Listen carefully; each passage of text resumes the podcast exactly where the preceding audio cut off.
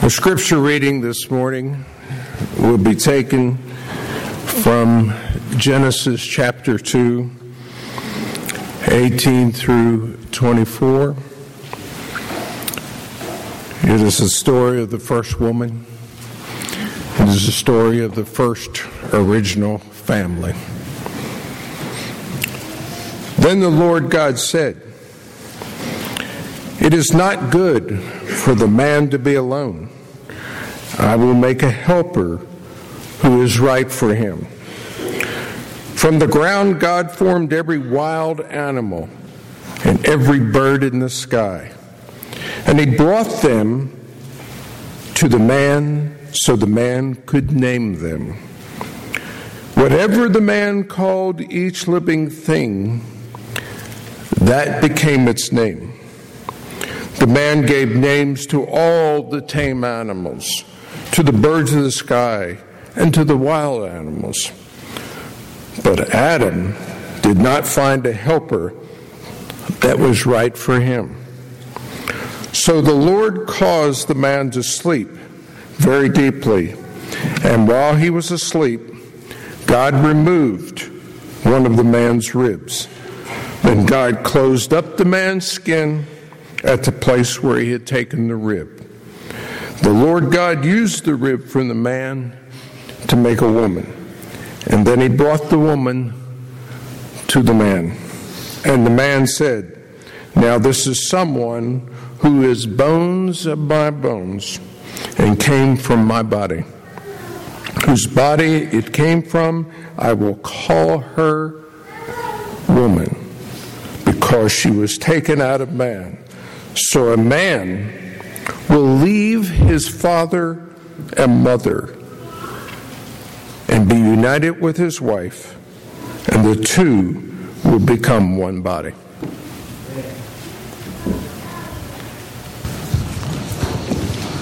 Thank you, Bill. Good morning, church.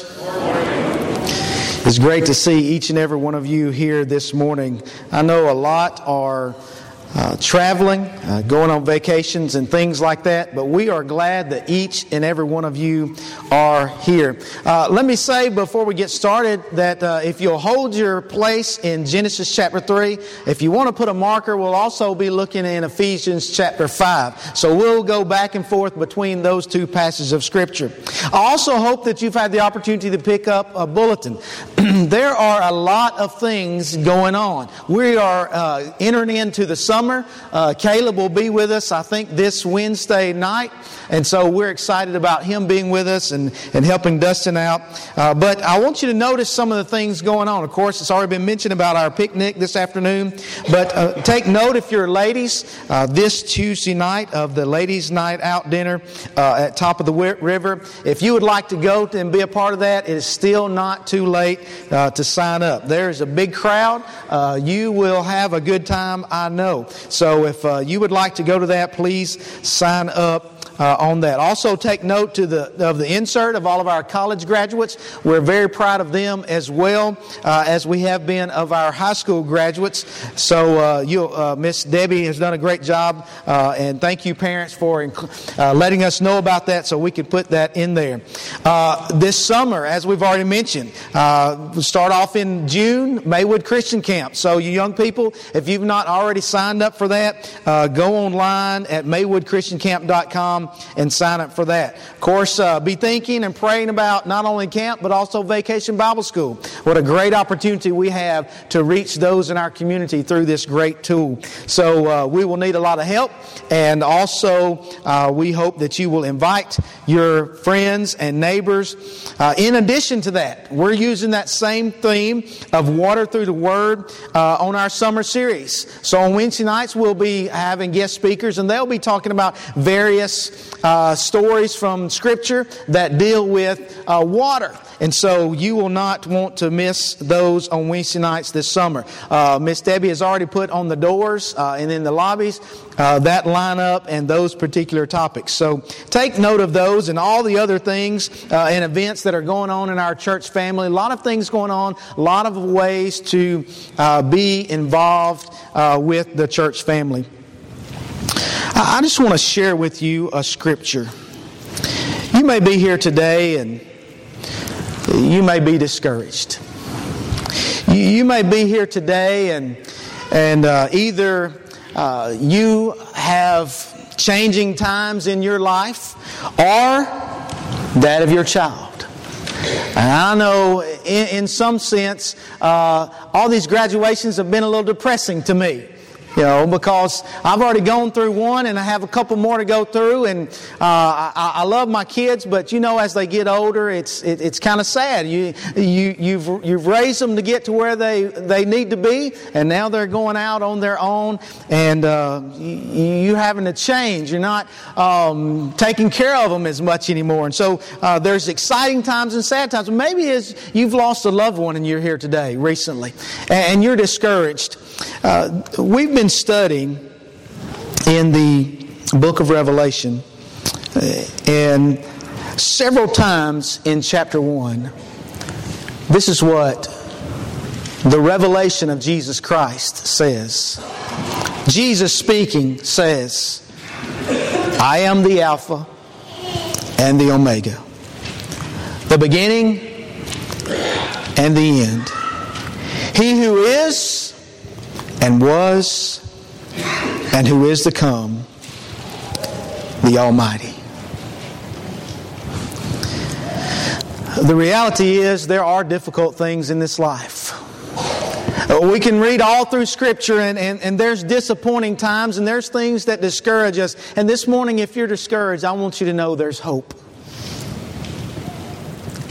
But I want you to know there's not hope necessarily in coming to church. Yes, we can encourage one another and build each other up and share love for one another, but I want you to know that true hope is in Jesus Christ. Because He was, He is, and He is to come. He is the Alpha and the Omega. And no matter what happens in this life, in Jesus Christ, there is hope and there is victory. So if you're discouraged today, I want you to remember that, because I need to remember that from time to time. Today and over the next few weeks, I want us to think about family. And I want us to think about how we are no ordinary family. And today we're going to focus in Genesis chapter 2 and some in chapter 3 and also Ephesians chapter 5. But before we get to those, I want to share with you some things I found about marriage. I think you'll like them. One woman said to another at the office, "Did you wake up grouchy today?" "No, I just let him sleep in." Many girls marry men just like their fathers, which may explain why many mothers cry at weddings. A Sunday school teacher was trying to demonstrate the difference between right and wrong. "All right, children," she said, "let's make an example. If I were to go into a man's pocket and take his wallet and all his money, what would I be?" A child in the back answered, "You'd be his wife." Two men were talking. One said to the other, "I got this poodle for my wife." The other said, "Sure wish I could trade mine in for something like that." There were two lines of husbands in heaven. One for the dominant husbands and one for the passive submissive husbands. The submissive husband's line extended almost out of sight. There was one man in the dominant husband line. He was small, timid, and appeared anything but a dominant husband. When the angel inquired as to why he was in this line, he said, "My wife told me to stand here." Though funny, though humorous, the sad thing is that many people view marriage this way. You see, I'm afraid that in our culture, in our world, that a lot of people do not hold up the relationship of marriage as honorable like we read about in Scripture. But you know what? This is not the first time that that's happened. Jesus dealt with that very thing in Matthew chapter 19. And I want you to notice what He said in Matthew chapter 19, verses 4 through 6. Have you not read? They are, these Pharisees, them bombarding him with these questions, particularly about divorcing your wife for any reason. And this is Jesus' response. Have you not read that he who made them at the beginning made them male and female, and said, for this reason a man shall leave his father and mother and be joined to his wife, and the two shall become one flesh. So then they are no longer two, but one flesh. Therefore what God has joined together, let not man separate. Isn't it interesting how so often we can get caught up in all the little details and all the little arguments and all the little things about what's going on and who ought to be doing this and doing that. And when we go and see what Jesus' response is, Jesus' response says, yes, but let's go back to the model. Let's go back to the original. We see later in Matthew chapter 19 there that he says the reason that Moses allowed this is because of the hardness of your heart. You were seeking self. And Jesus says, back in the beginning, it was not so. What was he talking about? Genesis chapter 2, which Bill read for us. And the Lord God created for man a helper suitable to him. And Adam said in verse 23, this is now bone of my bones and flesh of my flesh.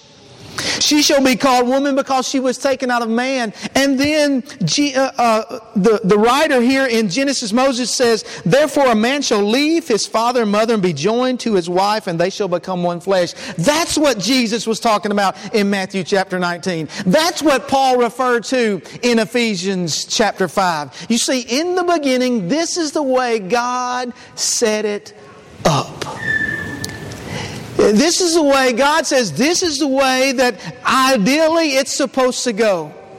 If you want to follow an example, instead of going to ask certain questions and try to put myself in a situation where I can do what I want to do, let's go back to the model. So what was it like in the beginning? In the beginning, the Bible says in verse 18 that God created a helper. Some versions say suitable to him. Some versions say comparable to him. Some versions say help meet. God created a match. You see what happened there in Genesis chapter 2? Well, God said, I want you to give names to all the animals. And all the animals come by, and the Bible says there wasn't anyone comparable or anything comparable to Adam.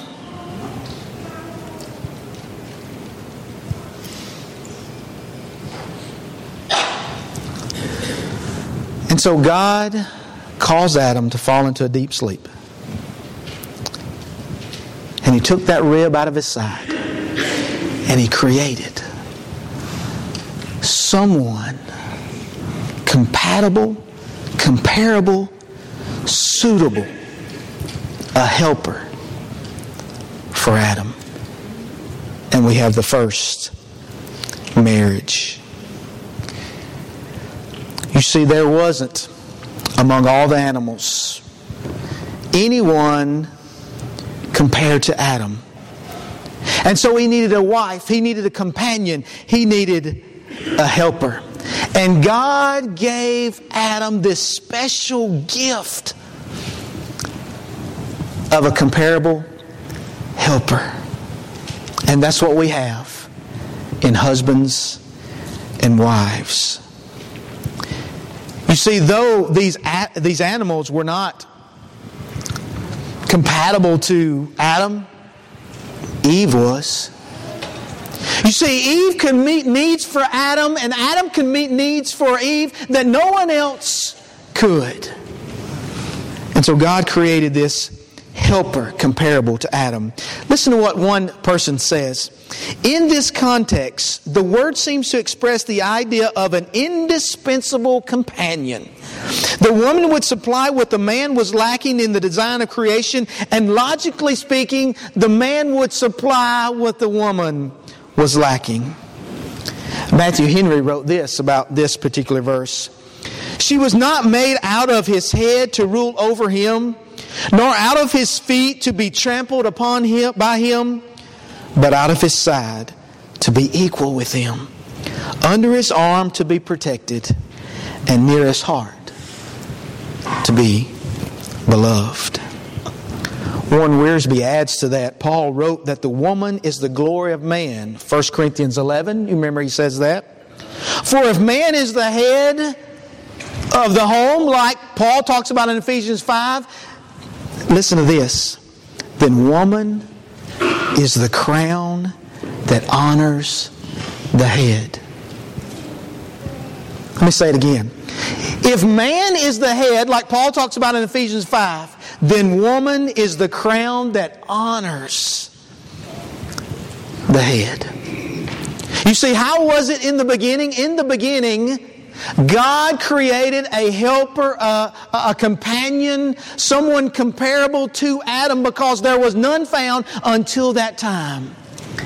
And we have the first marriage. Also we find in the beginning, in Genesis chapter 2, and also in Ephesians chapter 5, that marriage was created as an illustration of love. Turn in your Bibles, if you will, to the book of Ephesians chapter 5. Ephesians chapter 5. You see, here is the illustration of love. The illustration is of an intimate relationship between Christ and the church. And Paul says this is the same kind of relationship between a man and a woman, between a husband and a wife. I always like to begin in verse 21. Submitting to one another in the fear of God. Wives, submit to your own husbands as to the Lord. For the husband is the head of the wife, as Christ is the head of the church, and he is the Savior of the body. Therefore, just as the church is subject to Christ, so let the wives be to their own husbands in everything. Husbands, love your wives just as Christ also loved the church and gave himself for her, that he might sanctify and cleanse her with the washing of water by the word, that he might present her to himself a glorious church, not having spot or wrinkle or any such thing, but that she should be holy and without blemish. So husbands ought to love their own wives as their own bodies. He who loves his wife loves himself, for no one ever hated his own flesh, but nourishes and cherishes it, just as the Lord does the church. You see, when we really look at Ephesians chapter 5. Husbands, do you ever get angry at your wives? Be honest, we're in church. Wives, you ever get angry at your husbands? Yeah, we do, don't we? And you know, I don't know about you, but when I get angry, very few times at Miss Greta, because she's perfect. But when I get angry, you know, whether it's at Miss Greta or whether it's someone else, you know what I begin thinking? I begin thinking about me and what's caused me to be angry. And you see, just like James tells us, the hard thing to do is for Barry to look in the mirror and says, submitting to one another in the fear of God. And then I remember, it's not about me. Why is that? Because Christ, we have the example of Christ's love for the church. You see, husbands, it's not about, see, woman, I told you the Bible says submit. It's not about women saying, see, man, you got to do this. You're the head. It's your decision. You need to take care of all this stuff. No, but it's a beautiful puzzle picture that comes together. And just like 1 Corinthians 12, when it's speaking about the church, when everyone does their part, you see, when both husbands and wives submit to God through Jesus Christ, it's a beautiful picture. It's not about one and it's not about the other. It's a beautiful picture, and it's no ordinary family, because this is the way it was in the beginning. Christ loved the church, and He loved the church so much that He gave Himself for it. That He shed His blood so that He might wash and cleanse the church. That He might present that church, that bride, one day pure and without blemish in heaven. And that's the picture of husbands and wives. To help each other to be better. To help each other to stand on the day of judgment, so that we can hear those words, "Well done, good and faithful servant." Did you notice in Genesis chapter 2, when God presented this helper comparable to Him, did you see what Adam said? Adam broke out in joyous praise, and he said, "This is now bone of my bones and flesh of my flesh. She shall be called woman, for she was taken out of man." The word joined there in Matthew chapter 19 and also Genesis chapter 2 and also Ephesians chapter 5 means to cling, to adhere, to stick to cleave to hold fast or to keep fast. I have a friend that says he's told his wife several times, "Listen, it doesn't matter if you get mad at me. It doesn't matter what you do, because we're stuck together. You cannot run me off." He's saying what the Bible says. We are joined together. But I want you to notice back in Genesis chapter 2, we're talking about this wonderful, beautiful picture of this first marriage between a male and a female, and it was perfect. So what changed? What happened? Genesis chapter 3. Satan enters the picture. "Now the serpent was more cunning than any beast of the field which the Lord God made, and he said to the woman, 'Has God indeed said, you shall not eat of every tree of the garden?' And the woman said to the serpent, 'We may eat of the fruit of the trees of the garden, but of the fruit of the tree which is in the midst of the garden, God has said, you shall not eat it, nor shall you touch it, lest you die.' Then the serpent said to the woman, 'You will not surely die, for God knows that in the day you eat of it, your eyes will be opened, and you will be like God, knowing good and evil.' So when the woman saw that the tree was good for food, that it was pleasant to the eyes, and the tree desirable to make one wise, she took of its fruit and ate. She also gave to her husband with her, and he ate." What happened to this beautiful picture of this marriage between this man and this woman? Satan came on the scene. And from day one, he began causing problems. I mean, Adam and Eve not even off the honeymoon. And Satan has entered the picture and began causing problems. He began causing them to think, well, wait a minute. You mean I can do this? I can do that? Because now this is what God said. No. That God didn't really mean that. You see, God knows that when you do that, then you're going to be like God. You're going to know everything. You're going to know good and evil. And she began to think now about different things. And you know, Satan, He's still playing those same mind games. Did you notice something that Eve said? You see, she was deceived. And when Satan asked about what God had really said,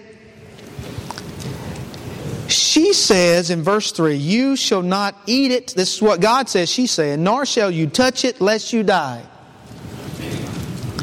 Now, whether that was implied or not, I'm not sure.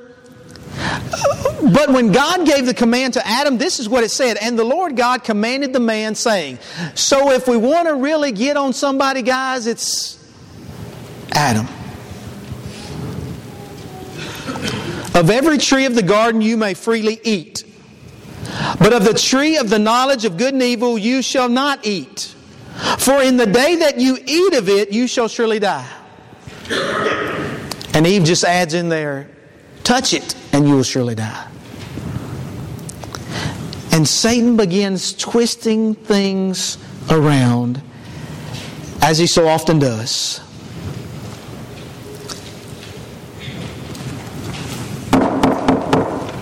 "Are you there, Satan?" And he says, "You better believe it." "Are you still working in the same way, Satan?" And he says, "You better believe it."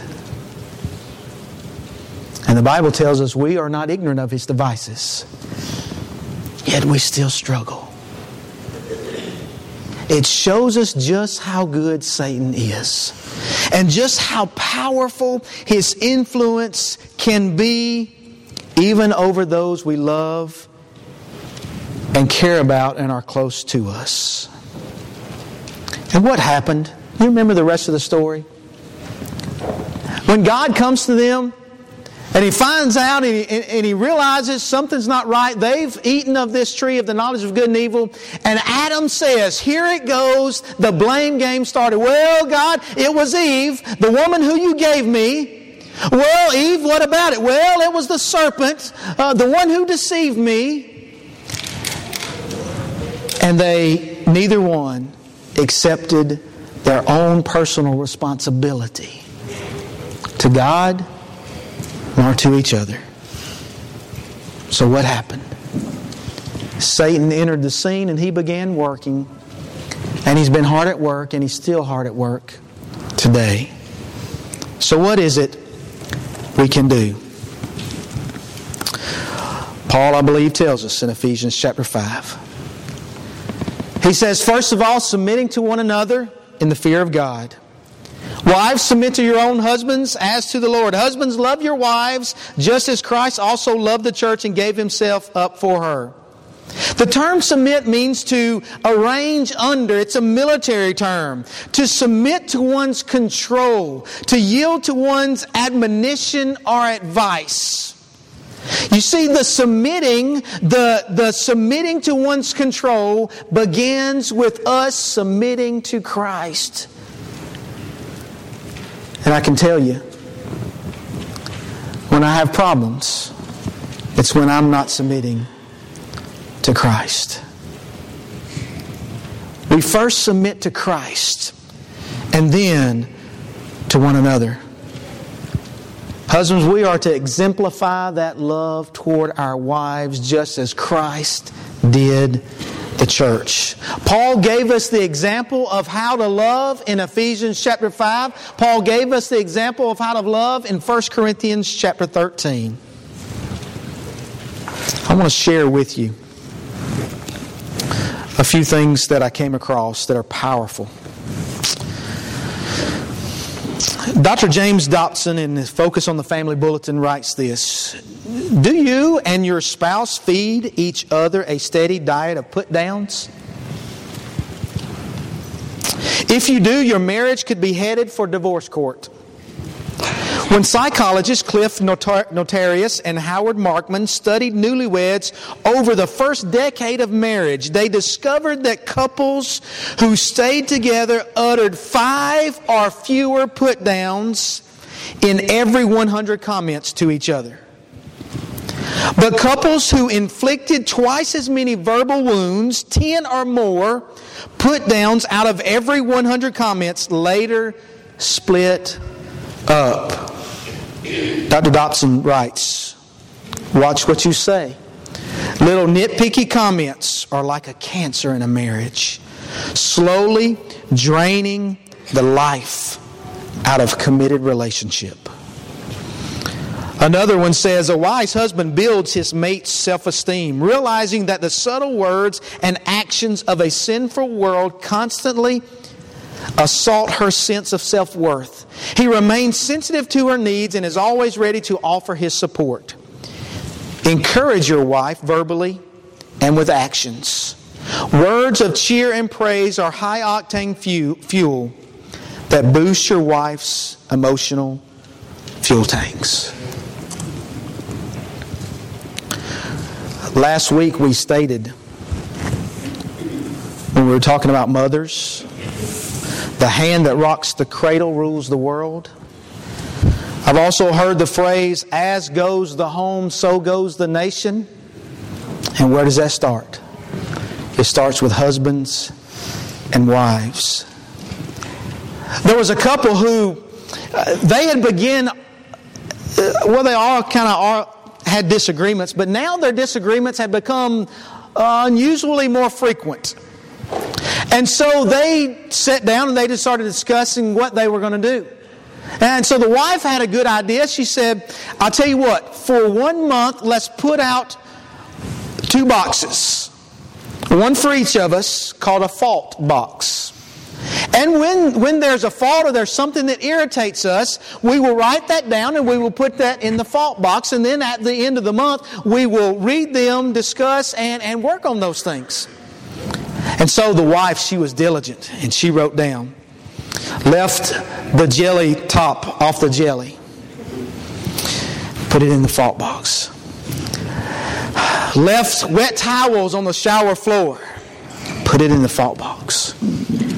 And she began on and on of all the different things. Didn't pick up your clothes, didn't do this. All the little things that irritated her, and put them in that box. And so did the husband. And at the end of the month, after dinner that night, they exchanged boxes and they began to go over them. And diligently, the husband, he read through them, thinking of ways he could improve. And then the wife began pulling out hers. And everyone said, "I love you."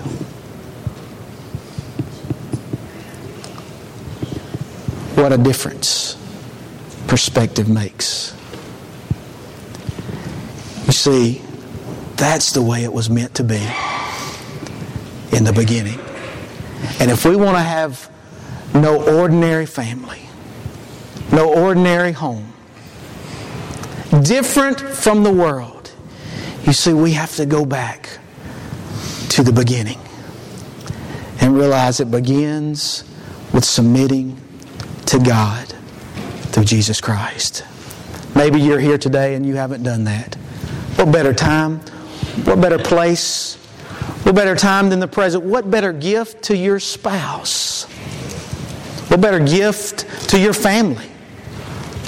To say, "I want Jesus in my life. I want to submit to Him and be buried with Him in baptism." Maybe you're here today and you're discouraged. Maybe you're here today and you're struggling in your relationship with your husband or your wife.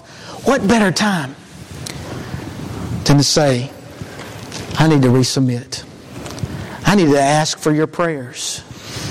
You see, let me tell you something. The reality is, I need to say that. I need to submit better. I need to submit first to God and then to my wife. Because God says that's the only way it's going to work. Maybe it is you're here today and you just have so many burdens on you. What better time than when people who love you with no ordinary family to say, "I need your prayers. Will you help me? Will you pray with me?" If you need to respond to the Lord's invitation, come forward and let us assist you any way we can as together we stand and sing.